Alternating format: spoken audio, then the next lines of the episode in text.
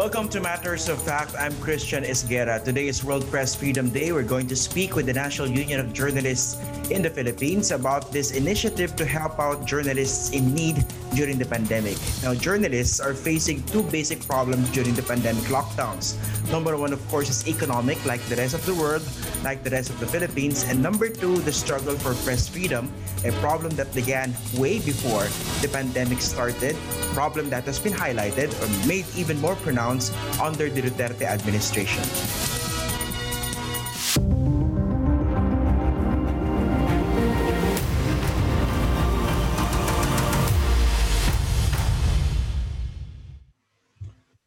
The Philippine Medical Association cautions doctors about prescribing ivermectin to treat COVID 19 patients outside of hospitals that were granted compassionate use permits. The PMA supports the Food and Drug Administration, the Health Department, and the World Health Organization in reiterating that there are insufficient studies on the use of the antiparasitic drug as COVID 19 treatment. The group also warned manufacturing and dispensing unregistered drugs are against the law. But Sagip Party List Representative Rodante Marcoleta challenges local officials or local health officials to present studies about the side effects of ivermectin. He insists some doctors only want to help.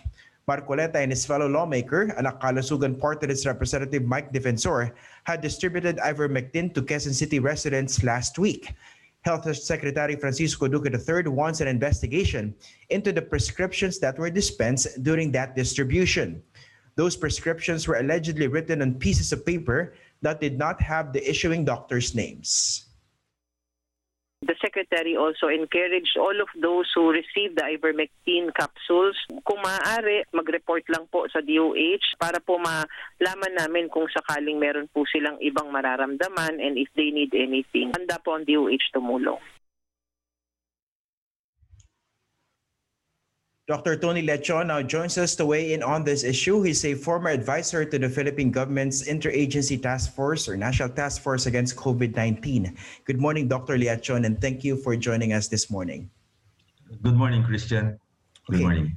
What do you make of this uh, consistently strong push by some of your colleagues, some of your fellow doctors, for the use of ivermectin for treatment and prophylaxis uh, for COVID 19, despite all the warnings coming from regulators, from the health department, from the WHO, and even from experts abroad? Why the insistence? What do you think? Well, perhaps they're coming from uh, certain convictions, either societal pressure or readings coming from about, uh, about uh, abroad regarding uh, certain beliefs. And uh, they think that these uh, studies that they're reading are sufficient enough to warrant, of course, the use of this uh, particular medication, despite the non-approval of the US FDA, the World Health Organization, and even our local FDA.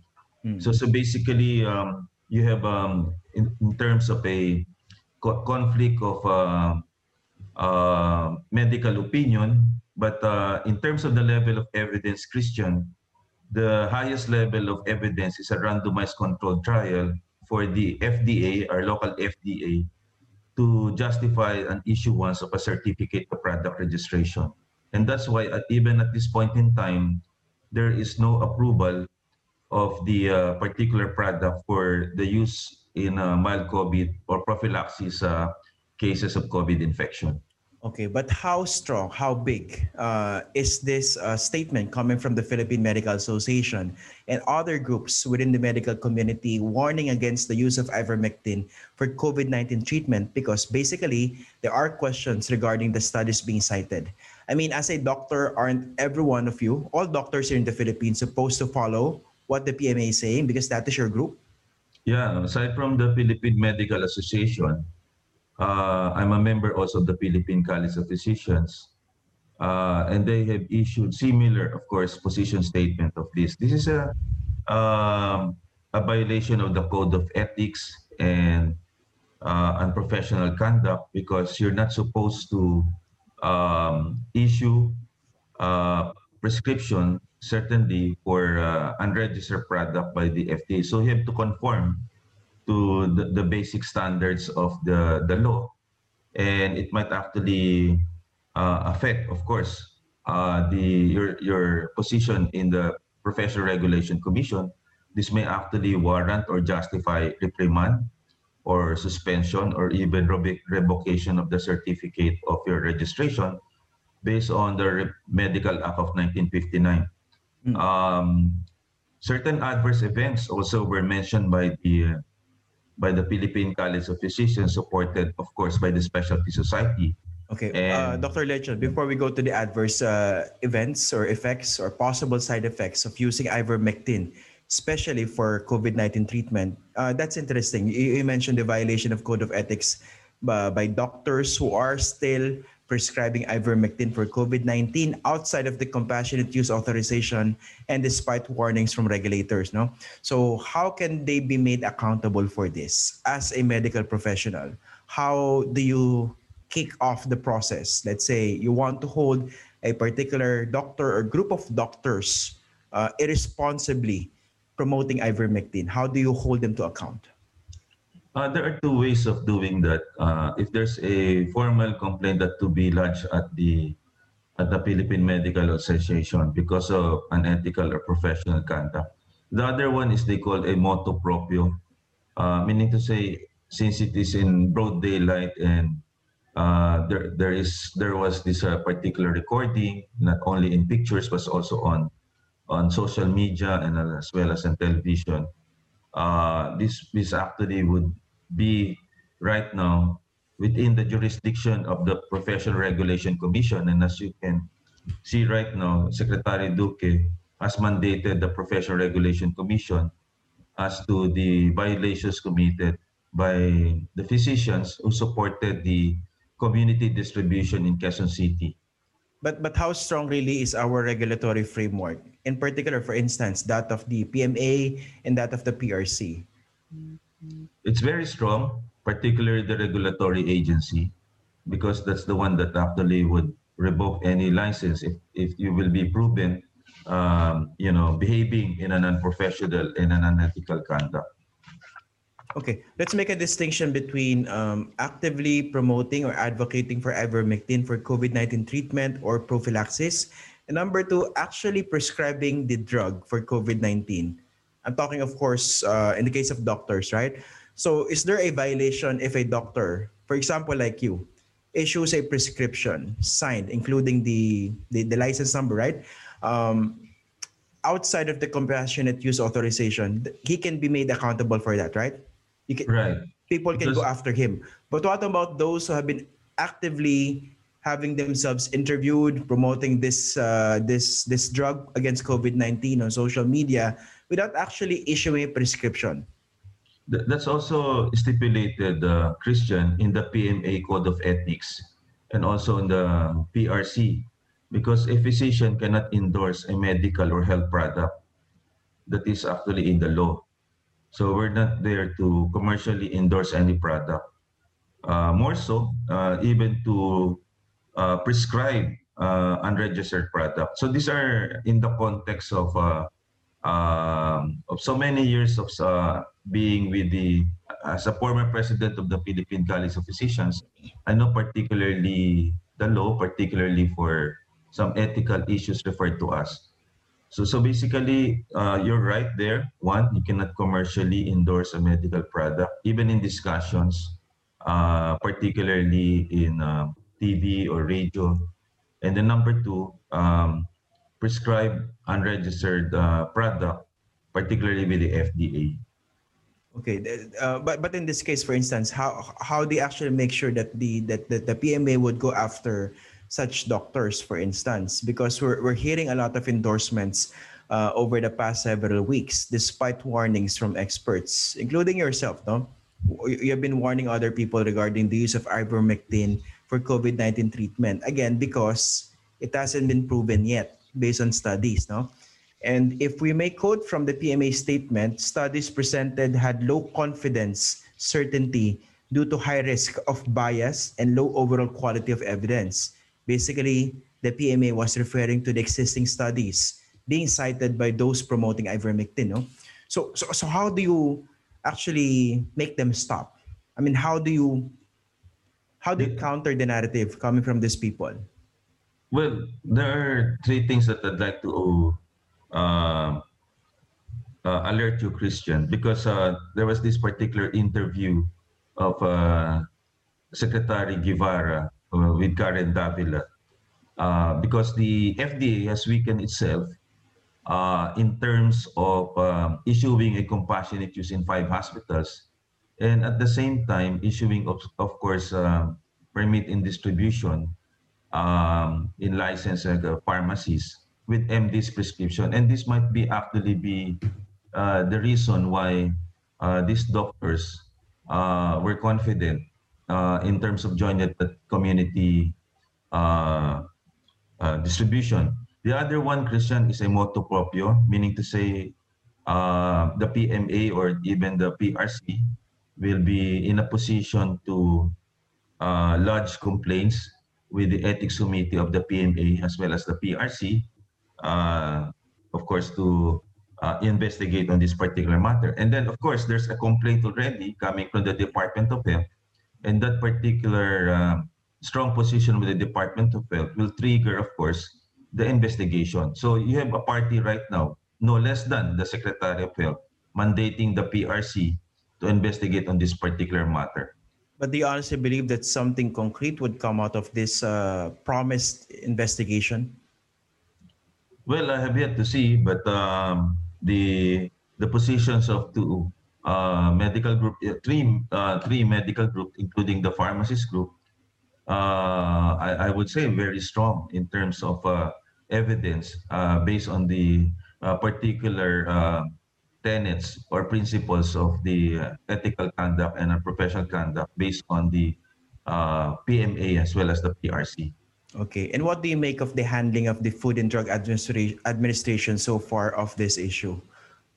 Or do you well, sense that somehow it is um, it is giving in or yielding to too much pressure or lobby, not just coming from doctors but also politicians? Uh, I was able to watch the the Congress hearing on this particular matter. And I think there was tremendous political pressure on the FDA Director General um, in order to push with this particular agenda.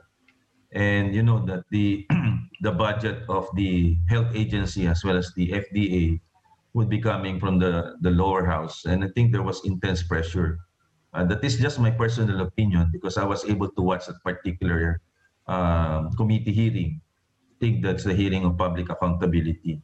But actually, that was quite obvious if you saw the hearings, right? Uh, if you right. saw the hearing and if you base your opinion on the pronouncements coming from several politicians, specifically members of the House of Representatives. So, I mean, people are not supposed to be naive that there is indeed intense pressure involved here. But how do you think the FDA is handling it? That's why I started this interview with a question regarding the regulatory framework, how strong is our regulator, our regulator, our regulators here in the Philippines? I think it's very weak right now, and I think the FDA has contradicted itself because uh, in the first place they said it could, it, uh, it will never be registered unless we have the regulatory documents uh, anchored on randomized controlled trial. That's on one hand, and then the other hand, they uh, actually uh, allowed them for compassionate in, in hospitals and even distribution, provided there's a licensed pharmacist that will compound and of course uh, justified by MD's prescription. So so I don't know how it would be, how how it will turn out, but um, at least right now the PRC, uh, the PMA, and even the Philippine College of Physicians and even the Department of Health are on it right now. Uh, and even, even, even, even the Secretary of Justice is actually on this particular matter. Okay, but we have yet to see how exactly they would deal or they intend, intend to deal with this problem because what pronouncement is one thing, action is another. But can those can these people actively promoting uh, ivermectin for COVID-19 treatment actually claim good faith? For example, a congressman or a member of that group of doctors promoting COVID uh, ivermectin for COVID-19 treatment, can they actually just claim that we're doing this uh, in good faith as a matter of public health because we are very much concerned about people dying every day of COVID 19? Can that be used as a defense? For instance, if they are um, asked or No. asked to respond formally by the PMA and the PRC? No, it, it, it cannot be justified just based on in good faith because uh, as lawmakers, they know the law. They, they cannot actually push any product that is unregistered with the FDA because uh, we have two principles in medicine. The, the principle of beneficence that the patient's welfare should be above any interest, whether the physician or any political pressure or societal pressure. The other one is the highest one, primum non nocere and first do no harm. So even if your intentions are good, but it can potentially hurt the patient, then it will not justify that particular goal of that particular politician or any physician for that matter. Okay, so basically, there are two commitments that uh, these people are supposed to do. In your case, uh, I'm curious about your own experience with these people demanding access to ivermectin. Are you also encountering such people, and what do you tell them? Well, I engage them because I, they, they are colleagues. Eh? And of course, based also in the ethics, you're not supposed to, you know, malign or medical colleagues, but um, you're in a position right now to engage them in intellectual as well as uh, professional engagement based on uh, proof of evidence, particularly the level of evidence. But they are also uh, gung ho or relentless in trying to push their agenda. And the, the sad fate, the sad thing about this is that um, uh, they're violating the regulatory laws, and which is contrary uh, to the tenets of a medical profession that is actually to conform with the standards of the law as well as the professional and ethical can or principles of the society you are actually engaged with. What do you think is the real agenda behind this push for ivermectin as COVID 19 treatment? Well, it may be personal agenda. I'm not sure about uh, conflict of interest. Um, perhaps business interest because uh, um, um, through a licensed manufacturing company. I, I can only speculate, but I'm not sure about this. But usually, this these are the things that we see in private practice. Okay. Finally, uh, Dr. Tony, what is the responsible thing to do at this point? If you are a medical professional being asked by someone on whether ivermectin can be used for treatment or even prophylaxis for COVID 19. And number two, the responsible thing to do for the ordinary citizen watching us if they get somehow tempted to make use of this um, unregistered drug, yung human grade COVID-19 for uh, ivermectin for COVID-19 treatment? Well, to, the public, I, I urge you not to use it because of the potential side effects. On a personal basis, I had three patients who actually had uh, uh, advanced uh, COVID because of the full assurance and hope regarding this, and two of these patients succumbed already. So they would present with nausea or vomiting, diarrhea, and patients with mental confusion and, and seizure disorder. And that led to respiratory failure leading to death. So I warn the public if you are not aware of the potential side effects that will be uh, very, very uh, dangerous. And the second one, uh, I urge also my colleagues to, to follow first the, the, the law, particularly the FDA, and wait for the um, release of the clinical trials that are ongoing at this point in time. I mean, there's no rush uh, for this point in time because there are other accepted uh, home care medications uh, like um, steroids or blood thinners and other and other uh, medications proven to be effective and approved by the FDA. Because as you always say, for all we know, this might actually work against COVID 19. But the key word is might. But so far, we need to wait for the science. We need to wait And- for the actual data, for the actual Yes. evidence. The biggest problem, Christian, is that uh, it has been positioned as a replacement for vaccines. And people are more interested right now on ivermectin rather than on the vaccination. So thus, it would hurt, of course, the, the campaign of the government in terms of awareness and education because uh, this would increase vaccine hesitancy uh, knowing that there's a potential benefit from ivermectin. So this should be settled, I mean, by the Department of Health and other regulatory agencies because this might hurt actually the national vaccination program of the of the government. Well, that, that, that is a very um, important warning that you gave there. And finally, again, uh, I think you also need to address this problem or this uh, this narrative of people saying that uh, I took ivermectin, I didn't get COVID. Yeah. All of a sudden, they're very much willing to put their trust in that uh, unproven drug for COVID 19 and claim that they didn't catch COVID 19 so far. They haven't caught right. it yet because of ivermectin. But the basic question is how, how sure are you that it was the ivermectin that prevented you from getting COVID 19? Or perhaps you're just being too responsible when it comes to following health protocols, and that perhaps it's not yet your time to actually catch the virus. Uh, uh, Christian, in, in medicine, there are levels of evidence. The lowest evidence is, of course, uh, an expert opinion on observational studies, and of course, anecdotal uh, stories about getting well. A- any product that you claim you can actually then can actually help you because God heals, particularly in uh, in mild cases. But the highest level of evidence, the gold standard, used by the regulatory bodies is actually a randomized controlled trial involving so many patients so that you will omit the bias in these particular studies. Okay. Dr. Tony Leachon, thank you for joining us this morning. Thank you very much, Christian. Let's discuss this with uh, Maria Hilda Salhay, the president of the Philippine Pharmacists Association. Good morning, ma'am, and thank you for joining us on the program. Good morning. Good morning. Let's talk about the statement coming from the Philippine Pharmacists Association Incorporated, strongly worded as far as the warning is concerned. What triggered the statement coming from your group?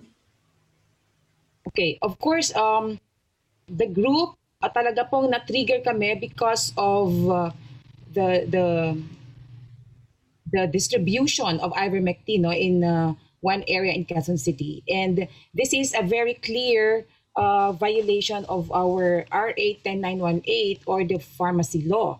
Okay, so sa kasalukuyan po, we're looking into other um, um, legal basis on that.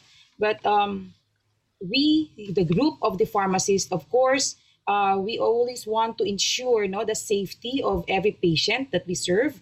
And of course, kasama po yan lahat ng uh, pharmacists sa buong Pilipinas. And uh, uh, we are just so concerned about the distribution of ivermectin bilang, uh, of course, as a prevention for COVID-19. And at this point, uh, we are saying that, you know, when medicine is a medical tool, it's a health tool, it can heal, but it can also kill. So, mm. in the light of the recent distribu- mass distribution of ivermectin, we strongly oppose no, the irrational dispensing of the unregistered drug and illegal compounding. Okay, sige. Ipaliwanag natin sa, sa audience natin. Number one, illegal compounding. What, what is compounding in the first place, compounding of medicines, and why that distribution of ivermectin for COVID-19 in Quezon City last week, uh, presided over or pushed by two congressmen. Why was that illegal? Okay, uh, I just would like to make it clear, no, compounding maybe because uh, there's some uh, confusion about what is compounding really no? So i just want to make it clear that compounding is an exclusive role of pharmacists and uh, we do this with a valid prescription for a specific patient. So we cannot do that for the mass for the general public or to really produce in bulk. Otherwise it's no longer compounding but we could consider that already as a manufacturing. And for a uh, pharmacy uh, laboratory um, to do manufacturing, you really need to have a license to operate to manufacture, and the drugs must be registered with the Food and Drug Administration with the certificate of product registration. And at this point, uh, the the activity uh, wala po kami nakikita no na. So I think there's really a clear violation on that, sir. So when you say compounding of ivermectin, what exactly do you do? To, to, to suit it as COVID-19 treatment as claimed by some doctors and many politicians? Yes. Um, ivermectin is under compassionate special permit. No? So meaning um, it should always be within the context no, of that no uh, of the investigation inv- investigational drug i should say so investigational drugs may be used as long as uh, we follow the regulatory processes so it has to be prescribed for a specific patient and there should be a close monitoring to be done by uh, the prescriber uh, in a facility no? for example in a hospital to make sure that we really do monitor no? And uh, check on what possible adverse effects these investi- investigational drugs may incur after um, the treatment. So in this case during the distribution we don't see uh, that the process was followed Mm-mm. And um, just to be very basic about it, not anyone can just go to that particular distribution and get access to ivermectin. definitely And on the other, on the other hand, not everyone can just provide ivermectin because they think it could work. Ganun ka basic yung usapan dito, no? Yes, that's the the basic no um uh, kung iintindihin natin. Um as far as up, up to this date no, I only know that there are only five hospitals who were issued the CSP.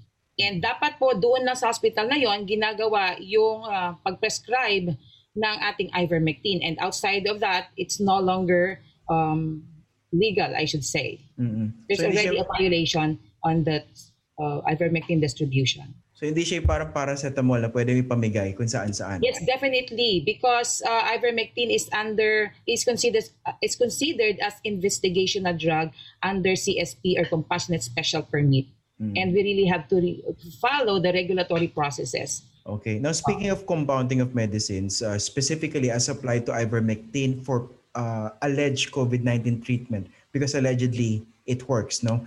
This particular um, reasoning was cited, I think, in a recent interview I had with one congresswoman actively pushing for ivermectin, no? Sinasabi niya, this is allowed in the Philippines. This is allowed.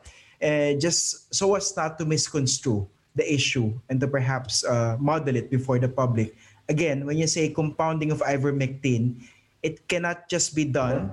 Uh, give us the basic explanation kung bakit hindi siya, it's not supposed to be done outside of the uh, hospital setting or the hospitals that are allowed under the compassionate use permit.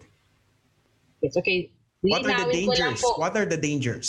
Yeah, lilinawin ko lang po ulit, since ang ivermectin is under CSP, hindi po siya basta lang i-distribute or i-compound anywhere outside the the those facility with CSP, okay? So the dangers definitely kasi since it's investigational, we don't know yet no the possible risks, side effects, no or even if its effectivity. So uh, marami po mga side effects na, na nababasa po natin, no? Uh, they could experience uh, nausea, vomiting, diarrhea, uh, facial or limb uh, swelling, and so on, no? Mga uh, potential toxicity to the liver and, and everything. And it's not yet very, very you know, established, ano? Uh, marami pa pong pwedeng mangyari. So that's why, since again, it's investigational, we cannot recommend this, this yet for use as treatment or even prevention. No? At this point kasi parang ginawa nilang prevention for COVID-19. The more so, it's so very hard to uh, really measure how preventive it is kasi healthy yung mga individuals na binigyan eh. So it's it's very hard, no? Uh, my point, uh, the point of the, the group, no, the Philippine Pharmacists Association, is that including the experts, no, because I have read the the statement also of the Medical Association, the PCP, and uh, the PSMID, no. So including the World Health Organization and even the Food and Drug Administration and the our Department of Health, um, we ha- we've been repeatedly emphasizing that there is not enough proof that ivermectin can be used for treatment or prevent COVID-19 at this point. Okay, finally, uh, Ms. Alhay, how important is it for our regulators to hold these people illegally prescribing and promoting uh, ivermectin for COVID-19 to account? Because we can, groups like yours can issue statements as often as you want, strongly worded statements, but at the end of the day, if there's any illegal action being done, the regulator should step in. How important is it for our regulators to prove that they can actually hold these people to account? Of, course this is very important for our regulatory agencies to check on this, and uh, in our on our part, no, as a non-government organization, just you know, our focus lang naman namin is to ensure the safety of the patient. We can always work with these regulatory agencies and other groups no, to look into this matter. Uh, but about the, leg- the legalities and everything, we will leave it to the regulatory agencies. But we can just be at their side, no, to to to discuss this and to look into this, no. Kasi mas uh, alam mo naman, we in the pharmacy profession, uh, gamot na kasi ang pinag-uusapan. And I think, and we always believe that pag gamot ang pinag-uusapan, dapat po may pharmacist po dyan okay. no, to, to be part of the discussion. Okay, Miss Maria Hilda Salhay, thank you for joining us this morning, ma'am. Thank you so much also for the opportunity. The National Union of Journalists of the Philippines, or NUJP, condemns the killing of a municipal administrator in the town of Pilar in Capiz Province. John Heredia was shot dead by unidentified men on a motorcycle in the village of Lawaan last Sunday. He was the first and longest serving chairman of the NUJP's Capiz chapter. NUJP called for investigation into the death, which it described as, quote, a symptom of the culture of impunity in the Philippines. The group adds the victim's wife, human rights lawyer Criselda Azarcon Heredia, was the target of an ambush in 2019 because of her anti mining advocacy.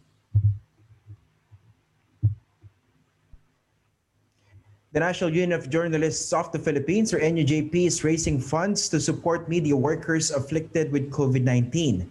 Joining us now is uh, NUJP President Jonathan De Santos. Thank you for joining us. Good morning, Jonathan. Hi, good morning, Christian. Uh, thank you for having me to, uh, this morning. Okay, let's talk about this initiative uh, of the NUJP called Tabang Media. Uh, especially uh, today is the World Press Freedom Day. Uh, basically, talk to us about the situation of many of our colleagues now, especially during mm-hmm. the pandemic. How are they coping? Okay, um, because we've been holding a lot of uh, roundtable discussions with our colleagues now. Um, a lot of them are uh, in trouble economically because of well, everyone's affected by it now, but uh, they've been they've been forced to keep uh, covering, and a lot of them don't have protection. They don't have uh, even basic PPEs, uh, even uh, regular testing. So that's what we're trying to do here. We're trying to raise funds to help our colleagues who get COVID. Uh, so far, there there have been at least 58 uh, of our colleagues who have had uh, COVID-19. Um, that's that's uh, that's a low number actually, because we didn't really start counting until earlier this year. Mm-hmm. And what kind of support are they expected to get out of this initiative, Kabang, Tabang Media? Uh, Tabang Media is supposed to give them uh, at least uh, some leeway, some economics, uh, some uh, space while they uh, undergo quarantine or while they're undergoing treatment. It's not going to be a big amount um, since we're hoping that companies will step in and help their uh, media workers. Um, but yeah, that it's it's well, we hope that it will cover at least some of their expenses while they're uh, recuperating. Mm. When did you start counting? Because uh, the, the, number is quite low 58 uh, journalists uh, mm. afflicted with COVID 19. So the count started uh, when? And this number, this, this cover, uh, the entire year, for instance, since the lockdown started, May uh, March no. 15 last year? No, that's actually from earlier this year, like March, um, mm. because we're, we're a new board. Um, and it's a new, it's a revived initiative. we we revived, we decided to revive it after our congress in March. Um, one other problem there is there's a stigma uh, connected with getting COVID-19. So a lot of people don't really want to say uh, that they got it. So that 58 is just the verified uh, cases uh, that members reported to us. Mm-hmm. And uh, these are spread all over the Philippines, but I assume most of them are in Metro Manila or the nearby of, provinces. Yes, a lot of them are uh, mostly mostly in Luzon. Mm-hmm what, what kind of support are they getting? For instance, um, generally based on your uh, roundtable discussions with the fellow journalists, how are they coping and what kind of support are they getting from their own companies? Because I presume there va- there are different uh, levels mm-hmm. of support that they get from their companies depending on the company's economic standing or financial standing. Mm-hmm. Well, uh, I guess the basic well, not really support, but they their offices have safety protocols. Uh, the usual, not testing, just uh, disinfection. Um, in the in the regions, a lot of them have to provide their own PPEs. They have to find ways to get tested. Like some have to tap uh, government contacts or they go through the barangay. Um, not a lot have access to testing on demand. Mm. And, what else? Mm. Um, in terms of support, it really varies. Uh, like sometimes uh, a lot of them have to raise funds on their own. Uh, And also another problem. This is also faced by some by many health workers, for instance. If they go on quarantine, do they actually get the benefits that they are supposed to get as though they're still working? Well, Um, kasi, uh, a lot of, at least in the regions, no, a lot of them are paid per piece or uh, there a lot of them are stringers. So that's really a problem. Uh, there's no real employee-employer relationship there. So if you don't have a story that goes out, then you're absent for the day. So there's you don't get it. So you get the, for for for those who are watching us, many of these journalists get paid for every article that they file, right? Or for Right. every article that is published. That is That's the published, other yeah. arrangement. Oo. Noong unang panahon ng tawag dyan per column inch uh, of the Mm. article that you get published in a newspaper. Kinukompute yan with the ruler, no? So many of these journalists that you're talking about now actually are in that situation. How about those who actually might have lost their jobs because of the pandemic? Ah, that's that's that's a bigger that's a parang that's a bigger need, no? Uh, I'm not sure that Tabang Media can can meet that, ano. Pero a lot of there have been a lot who lost their jobs. Um, we don't have exact numbers um, because, like for example, uh, a station closes down. We don't get the exact numbers of people who are who have to let who have to be let go. Um, but there have been a lot. Um, a lot have also had to supplement their income um, by selling like usual like you you sell items like you sell uh, face shields, food, ganyan. Mm. In this Tabang Media initiative, where do the donations usually come from? Um, from the uh, from the launch, a lot of it came from uh, from our colleagues. No, um, uh, uh, what's nice there, like some of the donations are like 300 or 50 pesos. Like so, people people are chipping in. Um, we haven't, as a sector, no, we haven't really been very financially stable. We're not we're not that well off, but it's nice that people are giving. Mhm. And regarding, for example, uh, access to vaccines, I think a couple of uh, weeks ago there was this push for journalists to be included in the priority list. Mhm. Um, I'm not sure what came out of that because, uh, as far as I can remember, uh, that proposal didn't actually come through, right? So, if you talk with the IATF, they still needed to um, consider that, for instance. Mhm. As far as the NUJP is concerned, do you think it's really time for journalists to be included in the priority list uh, and be regarded as frontliners as Mm. well? Um, I think we're already included as A4 frontliner, uh, like economic frontliners, no? I, I'm not sure. Uh, as yun yung latest ko, but Pero Yeah, unahin, it's- kumbaga unahin na. yeah, yeah, yeah. And definitely, kasi uh, we provide the public service, and a lot of uh, journalists really are on the front lines. Parang it's uh, verified information is just as important as like food or or or medicine. I mean, hindi do sa hierarchy na but it's in that category at least. So if we're saying that uh, journalists are frontliners, then we should be treating them as essential workers as well. So that means uh, better access to vaccines, access to testing. Uh, yeah.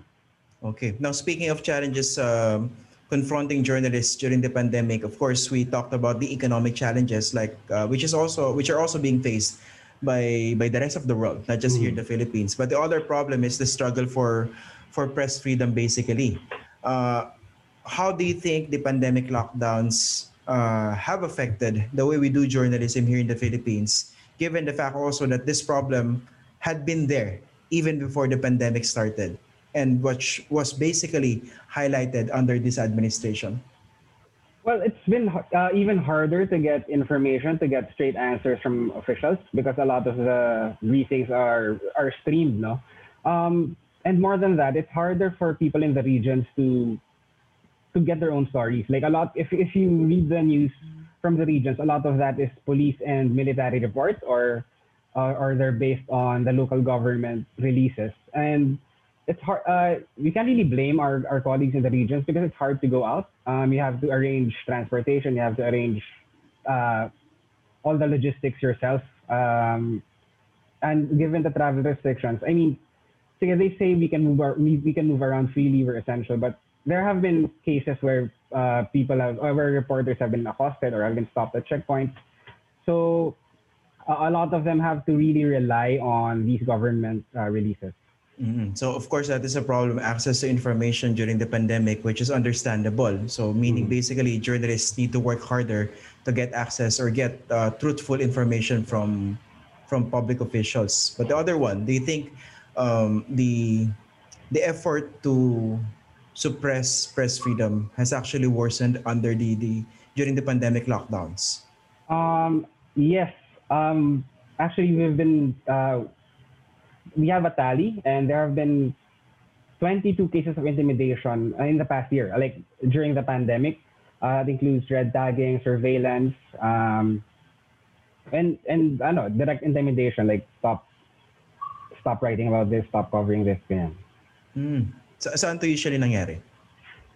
Um, marami sa NCR, but regions din talaga. Kasi it's harder to, yun nga, it's harder to move, uh, lalo na kung local, local yung beat mo. Um, mas madali mag-reach out to you, I think, yung officials or or other people who want you to stop reporting. So 22 cases of intimidation yep. during uh, when, when when the pandemic started or the lockdown started March 15 last year. Mm. So yung counting simula nun. Mm. So what happened to these cases? Were they actually acted on by, by authorities, for instance? Um, wala eh. Kasi these are usually documented, no? And ang, ang, the practice naman is to report it to authorities, to report it to the local police.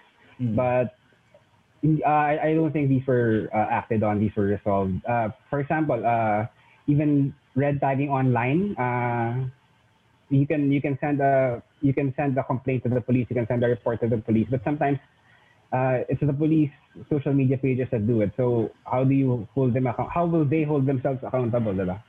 Mm. So, well, that's quite unfortunate because you mentioned the problem with the with red baiting, and we're seeing that it's all over the place. It's all over social media, and unfortunately, much of the red uh, red baiting actually comes from our authorities. So mm-hmm. finally, on the on the occasion of the World Press Freedom Day, basically, give our audience a sense of why it's important still to do journalism, especially at this time, because uh, it's quite um, unfortunate when you hear or read comments from social media demeaning the the role or the importance mm-hmm. of journalism in society in a dem- democratic setting. So somehow you feel the need na you still need to tell them the basics about why we do the things that we do? Well, uh, given the pandemic, a, a, lot of access, a lot of power is concentrated in well, in, in the executive, in the government.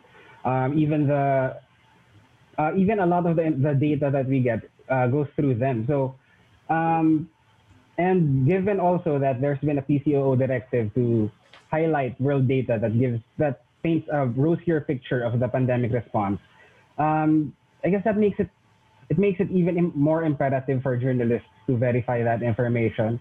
Um, it's hard it's hard to know uh, it's hard to solve a problem like the pandemic. It's hard to uh, it's hard to to find ways forward if you don't have the right information. And I believe that journalists uh, play a role in uh, finding that information uh, for people for people and policymakers to make decisions. So yeah, it, still quite important, even more so now. Okay. Mr. Jonathan De Santos, thank you for joining us this morning. Thank you very much. That's our program for today. I'm Christian Esguerra. You can listen again to our interviews on the ANC Matters of Fact podcast, available on Apple, Spotify, Google, and Stitcher. You can also get all the exclusive content on ANC's YouTube channel. Thank you for watching.